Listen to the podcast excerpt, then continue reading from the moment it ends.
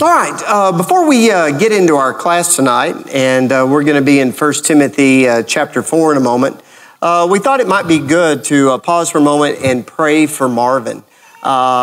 we certainly have been keeping Brother Marvin in prayer, especially the past few months. You can certainly see that his, his health is not what it used to be. and so well, let's, let's just keep him in prayer. And anybody else we need to keep in prayer before we go to God in prayer on behalf of Brother Marvin? Yeah. Oh, yes, Ron Drum. Uh, thank you very, very much. Uh, many of you uh, probably know Ron Drum. He's one of the elders uh, down at Henderson Boulevard. His wife passed away suddenly uh, just a few months ago, just going in for a simple procedure. Uh, but he today actually had open heart surgery. Uh, found out this morning he had blockage, and they they immediately took him in for surgery. I, did you hear how the surgery went? I, I haven't heard either. So uh, I'll try to follow up with Ralph uh, or uh, Bob Dunn and and see if we can get an update. But that's Ron Drum. So he's one of the elders. Many of you probably know him. Just a super nice guy and done a lot of good work down there in Tampa. But let's keep uh, Ron as well as Marvin in our prayers. So you mind leading us in prayer, Mark? Let's bow. Our Heavenly Father, we're so grateful to you to be listening to us and letting uh, us come to you uh, with thanksgiving, but also requests.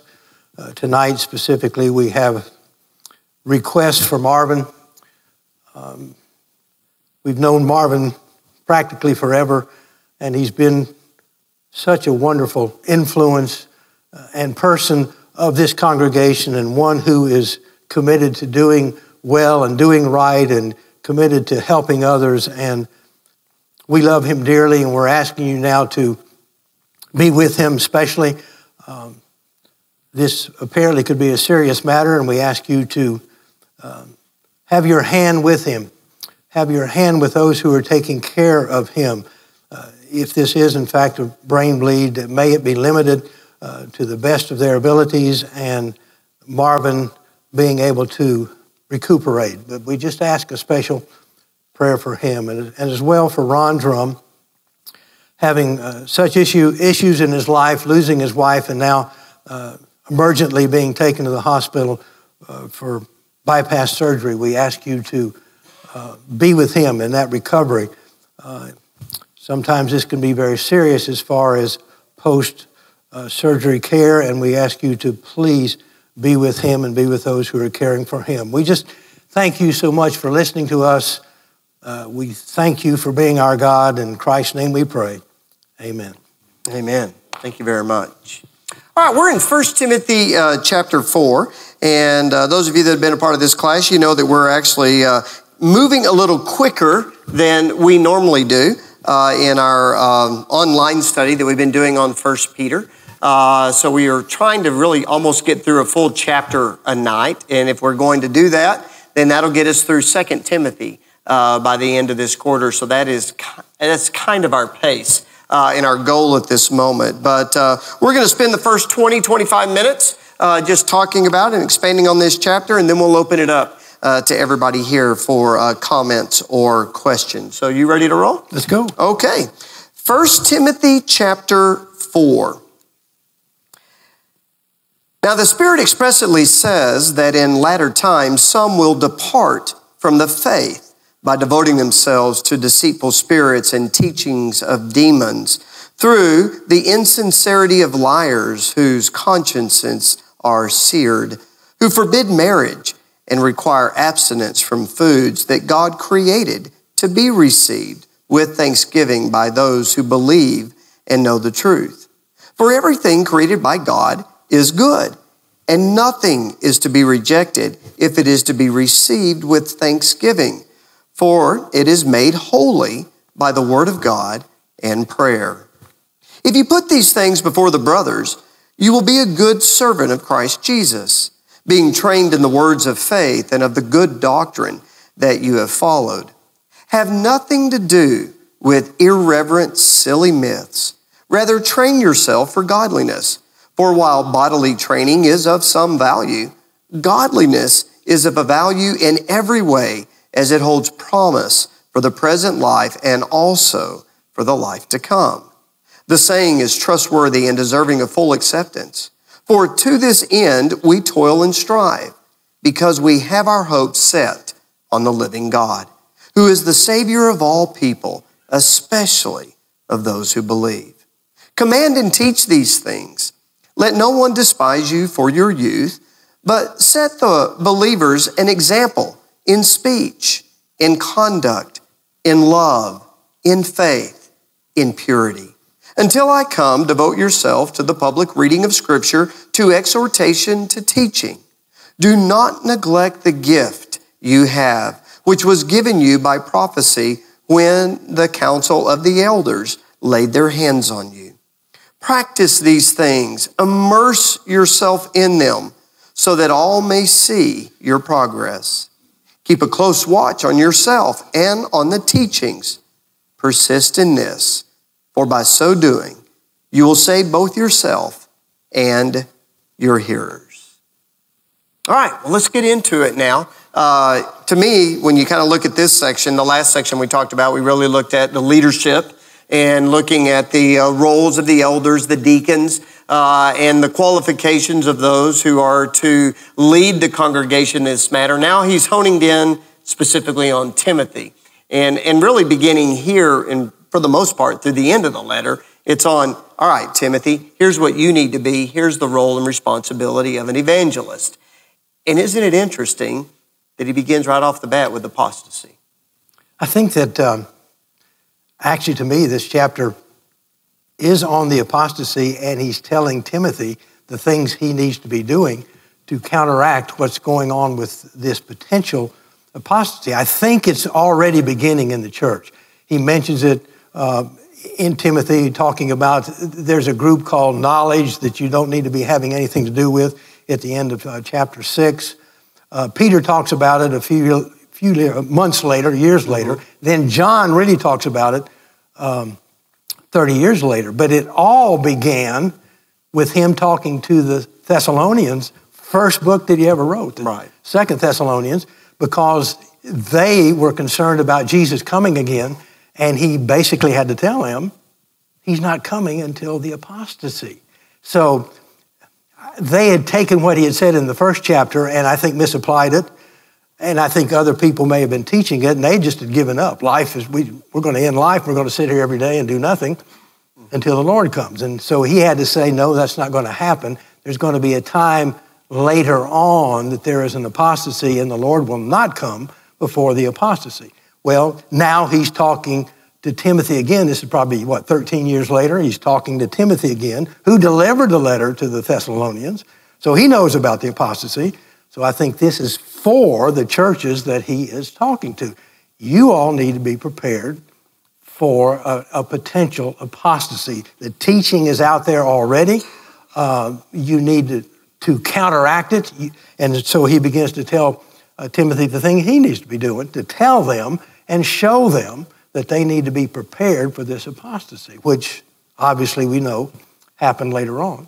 And um, so he's preparing them for it. Yeah, well, you know what's interesting, if you um, look at all the epistles, um, we know that many of the epistles were written while Paul is about on his missionary journeys in the book of Acts. And so you could really take Galatians, drop it in there pretty quick, First and Second Corinthians. Uh, even in the first journey, uh, you would see them going back in there, and so many of those epistles fit in the time frame of Acts. Uh, we're now just a little past there, so, you know, Paul's already been released from prison. He's in prison in Acts 28, so now he's been released from prison.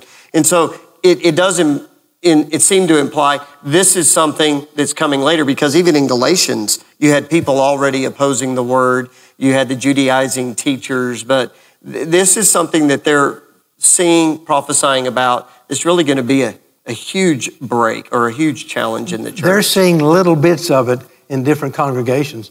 Um, talking about the Antichrist in Second uh, Thessalonians, right here, you go to John and he starts talking about, well, we're seeing some of these Antichrists already um, the, with the Gnostics. So what the Lord has prophesied is beginning to happen. And so be prepared for this. Obviously, uh, the, the apostasy that happened in the church over centuries. It was a gradual process. But all of this happened because of these small little changes that people were making in the gospel. In Galatians, he said, I can't believe you're already removed from the gospel. I, have just, just, been, been there. there. I just was I've there. just been there. I just had shared and the I'm first missionary journey. Yeah. You're already leaving the gospel. Don't do that. Even if an angel comes to you uh, and starts preaching something I didn't preach to you, he's accursed because I preach the truth. Whatever anybody else teaches or preaches, that's wrong if it's not gospel. And so they're already having to fight it. Uh, can I share something a little pessimistic, but not trying to put a downer on this evening? This church isn't always going to be here. It isn't.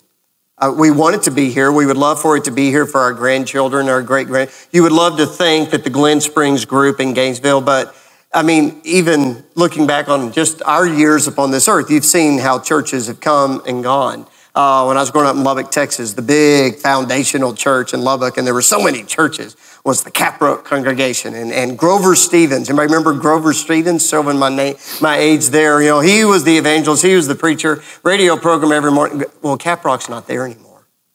It's gone. It, it just went the way of what many congregations do. It, it, it became a smaller group, a smaller group. Maybe the location was challenging, and then things started seeping in, and it changes. The, the church is not the building. The church isn't even what you may consider to be in the city. It's the people and the people who are there that make it up. And, and, and there is a change. And I, I kind of look at this, and, and when I look at this chapter, going to the verses themselves, he's reminding Timothy apostasy is reality.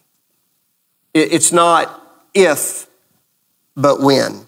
And I think it's kind of interesting the way he talks about this apostasy.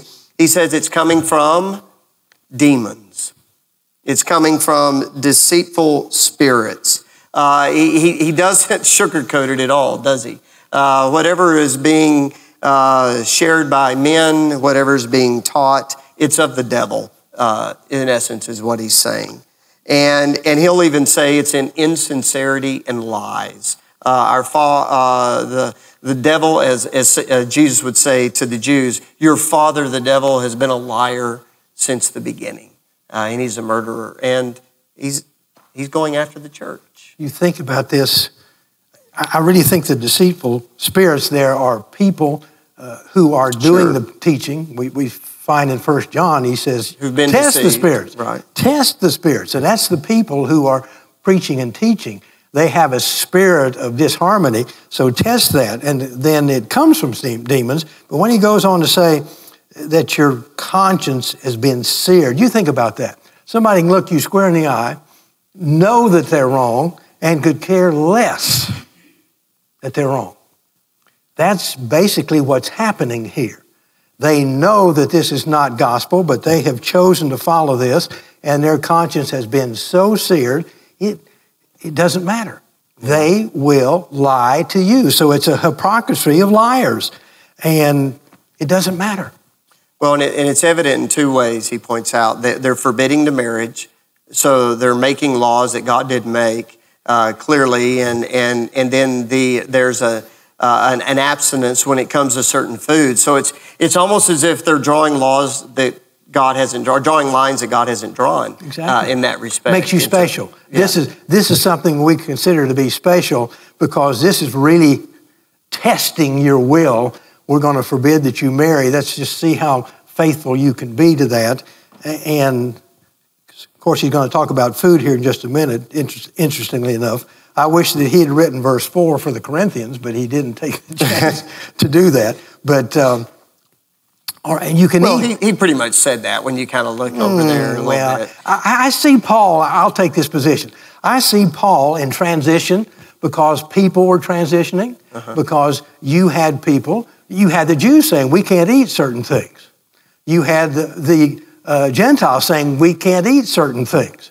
And so now all of these people are doing this. So he has 1 Corinthians saying, guys, this is a, this is a conscience thing. You've got to work through your conscience then uh, he says in Romans a little later on, he says, okay, you, you got to put up with this. There are some people who are not going to eat. You put up with them. you say beloved, and there's going to be so and so. He's now another 20 years later, and now he's saying people have been hearing this, hearing this, hearing this. He now comes out with the emphatic statement All foods okay. all foods are okay. And so I think there's been that line of demarcation by him, taking into consideration the thoughts and beliefs of people. And that's what he's done. That's why we have Romans 14. You, you have to put up with people and love people who may have a different opinion than you do. And one of those was on foods. Here he's saying, guys, it's okay to eat. Yeah. Yeah. Uh, here's something interesting, too. Where is the demon? Where is the heresy? Where is the apostasy coming from? Demons, it's Satan. Yeah, but where? From within the church. Yeah. Oh, yes. These are, these are so called believers. These, who it is. there- if you go to Acts chapter 20, and this is Paul's big warning, uh, and it, it's always the pattern. It is always the pattern. The, the challenges come from within. It comes from within. And uh, in Acts chapter 20, when he meets with the elders of Ephesus, he just says, hey, the, the wolves are coming. They, they will be there and they're going to come from within. And, and that's, that's the same warning I think he's giving Timothy. And more than likely, they're already there, uh, whether it's the silly myths, uh, whether it's the genealogies that we saw in the first chapter, uh, whatever has been the destructive influence is already in the church. And, and Timothy, you're, you're going to have to get a handle on this because this is going to lead to uh, an apostasy, and and to some degree, it, it's it's it is actually it's that beginning form of Gnosticism. Now we're not going to actually label it Gnosticism here, but you certainly see that if you saw our study in First John, that is the challenge in First John. That idea of knowledge, I have superior knowledge. The Spirit has spoken to me in these ways, and and this is what uh, is going to change and challenge the church from that point on. And and to me, that's probably the big apostasy he's actually talking about. And it's beginning. It's beginning gradually. I, I don't know if the, I, I think the, the ones doing the silly myths in the beginning of Timothy are probably very minor in comparison to what's really going to be coming as far as, as what people are going to be advocating in this very serious but very wonderful teachers, very glib, uh, can convince anybody of anything. It's this kind of a person you're going to have to be very careful about and be prepared to take care of. All right, let's get into the rest of it because this is the important point. This is kind of like here's the warning, here's the challenge. Well, beginning in verse six, uh, I, I look at it as here's what you need to do as a good servant. Here's what you need to do as a good minister to help avoid the apostasy. And I've got five things here, and I'll let you mold this or shape it uh, since we haven't talked and I hadn't shared these with you. But there are five points I believe they come straight from the text. It's Paul kind of writes. I've always felt like here's point one, here's point two, here's point three, and so forth. Point number one: how to avoid apostasy. What a good preacher, a good minister needs to do to keep the congregation from falling away into apostasy. Number one, you got to prioritize the things that are important. Notice, put these things before the brethren. In other words, these things need to be talked about. These things are important. You make sure you keep important things first because it's going to be easy to get swept away in this carnal mindset. Because number two, number one, you prioritize what's important. Number two, you avoid what is irreverent or silly myths. You avoid the things that really have no value. Be very, very careful of getting swept away in things that can't be quantified, that can't be verified, uh, that can't, you can't find factual evidence for. Just don't get lost in it. It's so easy to do. Uh, number three, train yourself for godliness. Now, I'd like to make a point on personal training here. Take care of your body. I'm sure you will. Uh, but that's part of it. But he says, what's even more important is training yourself for godliness. Uh, and so, just like you would look at somebody who is in physical shape, don't fall into the mistake of saying, well, it's just easy for them, or no, it doesn't. No, it isn't. They've worked on it in the same way that somebody is strong spiritually has worked on it. It's not just easy for them. There is a training involved in that. And so, Timothy, train yourself, encourage the brethren to do the, do the same. Number four, set your hope solely on the living God. This is the end that we toil. This is where we strive. This is from verse 10. And, and our hope is fixated specifically on the living God. Don't put your hope in men. Don't, don't put your hope in trying to look for some utopia on earth. If we can get the right person in the right position, the right people to do the right thing in the right way in our community, in our society, well, it's going to be so much. But Don't put your hope there. Because what are men always going to do to you? They're going to disappoint you. They're going to disappoint you. And then number five, this is where he gets kind of firm command and teach these things. Command and teach these things. Uh, he's actually telling Timothy, it's time for you to be a little authoritative. Yes. Don't, don't let anybody despise your youth. You be authoritative, and this is your responsibility. Teach these things. And I think the last four verses are just about that, the mm-hmm. last thing of prescribing.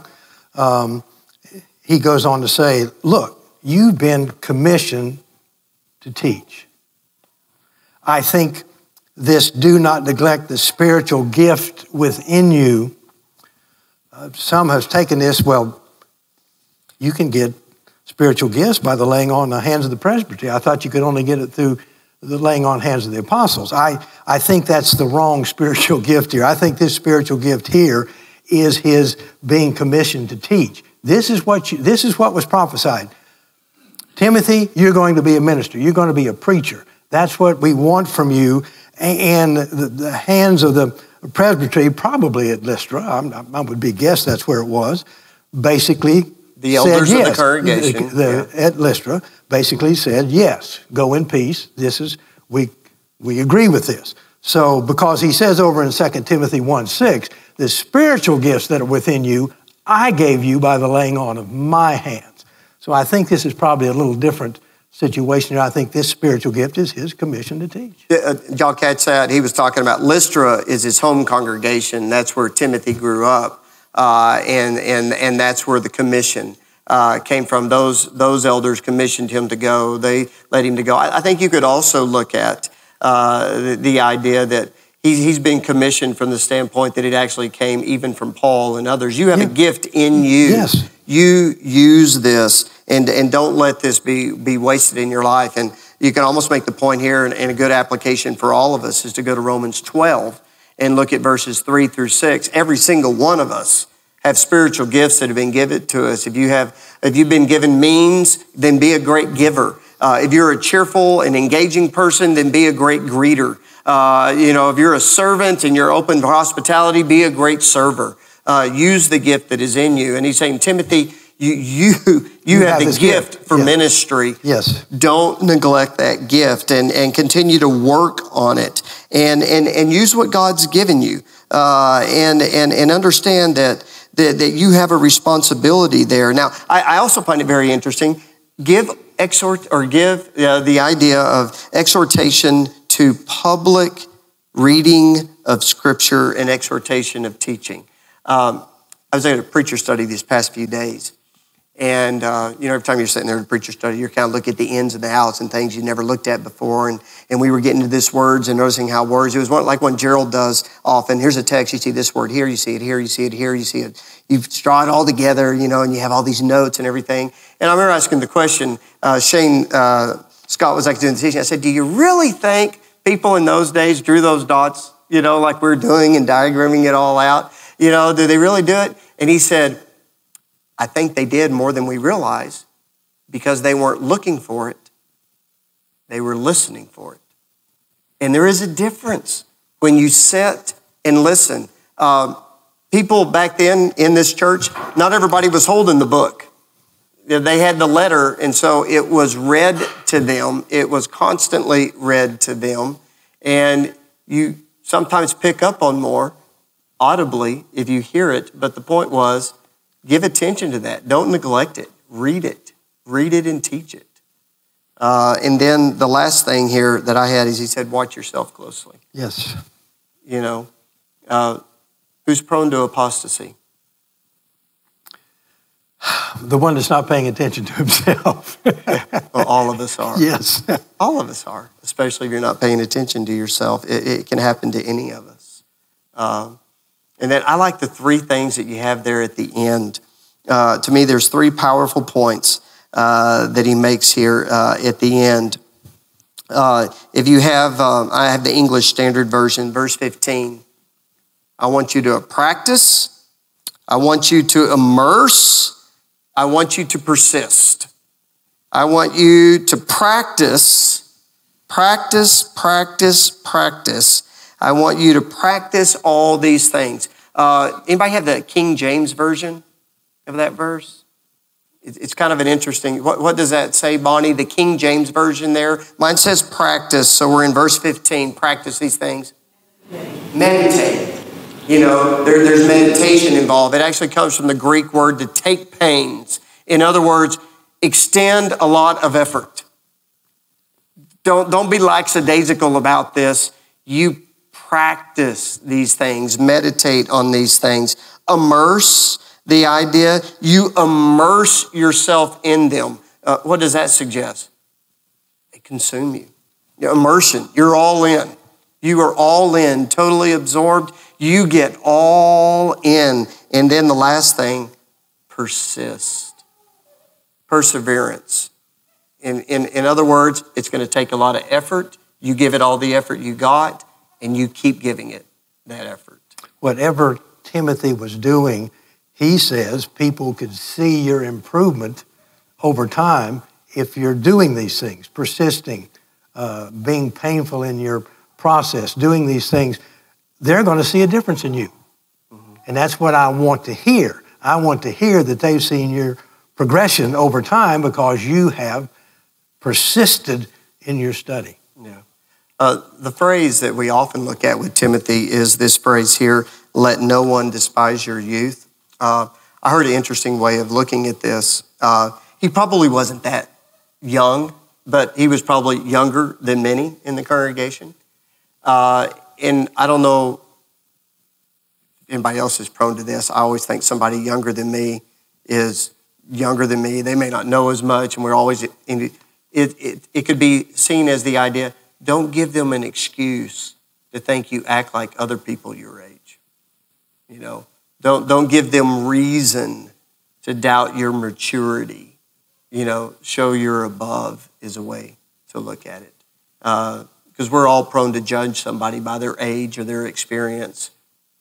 You don't give them a reason to doubt you, is, is a way to look at it. He may have been blessed with youthfulness, but then you read between the lines and some of the things he talks about with Timothy probably was a little bit um, inward. He was, he was not an outgoing person, um, must have had some problems with medical problems. Take a little wine for your stomach's sake. So there were some things See, about little Timothy. nerves going on yeah, there little, with Timothy. Little nerves going he, on. He like being so, the second, the second fiddle, not the first fiddle in a situation. so you know, I, I've set you into the lion's den. What I've done, I've put you in Ephesus, which is probably the biggest congregation right now. And oh, by the way, you've got all of these smaller congregations in that area that you're basically going to be ministering to them. You're mm-hmm. teaching this to a number of congregations, and you've got your work cut out for you.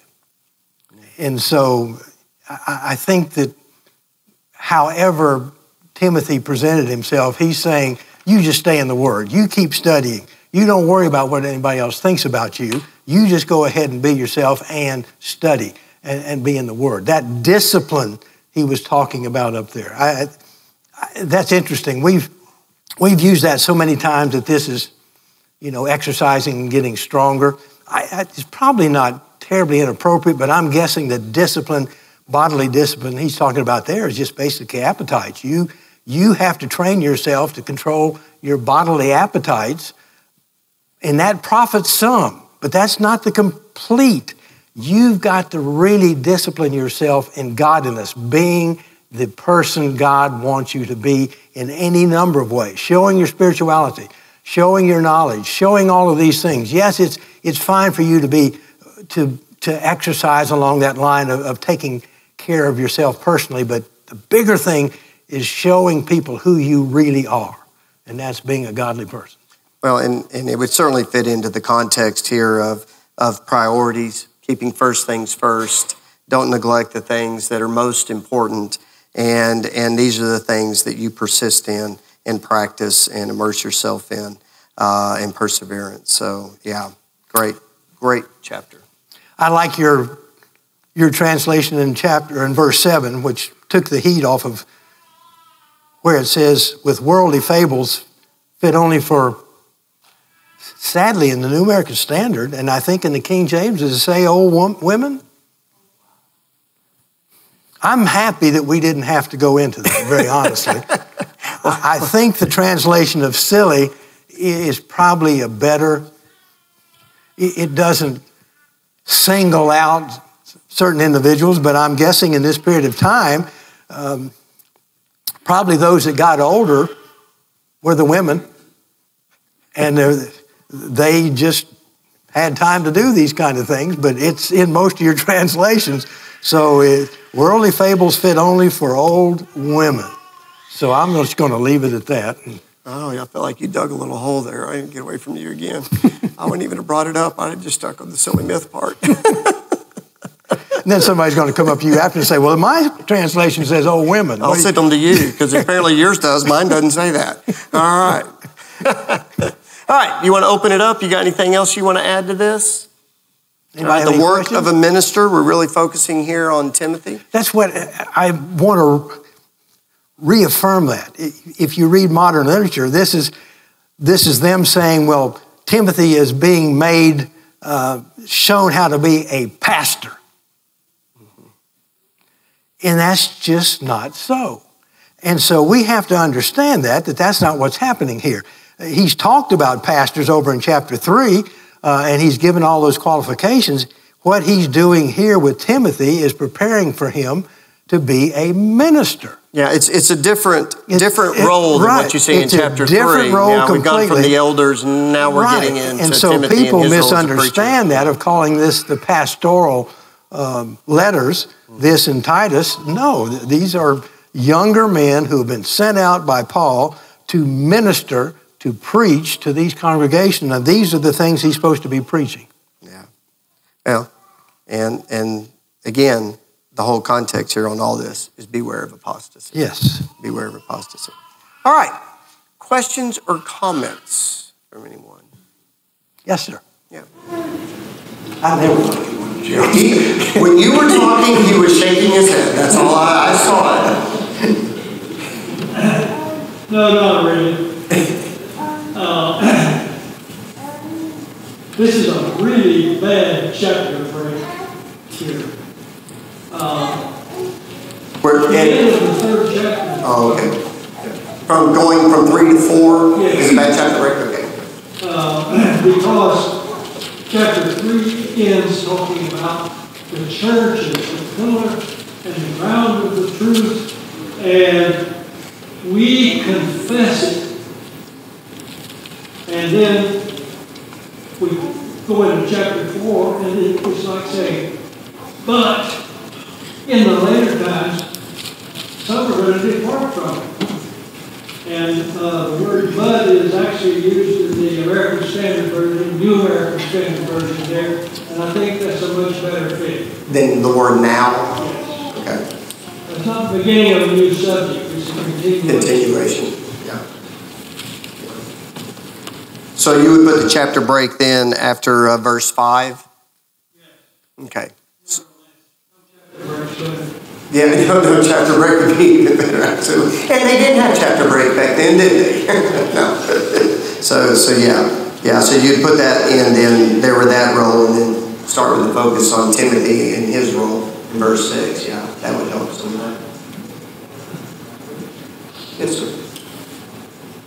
Yes, sir. Uh,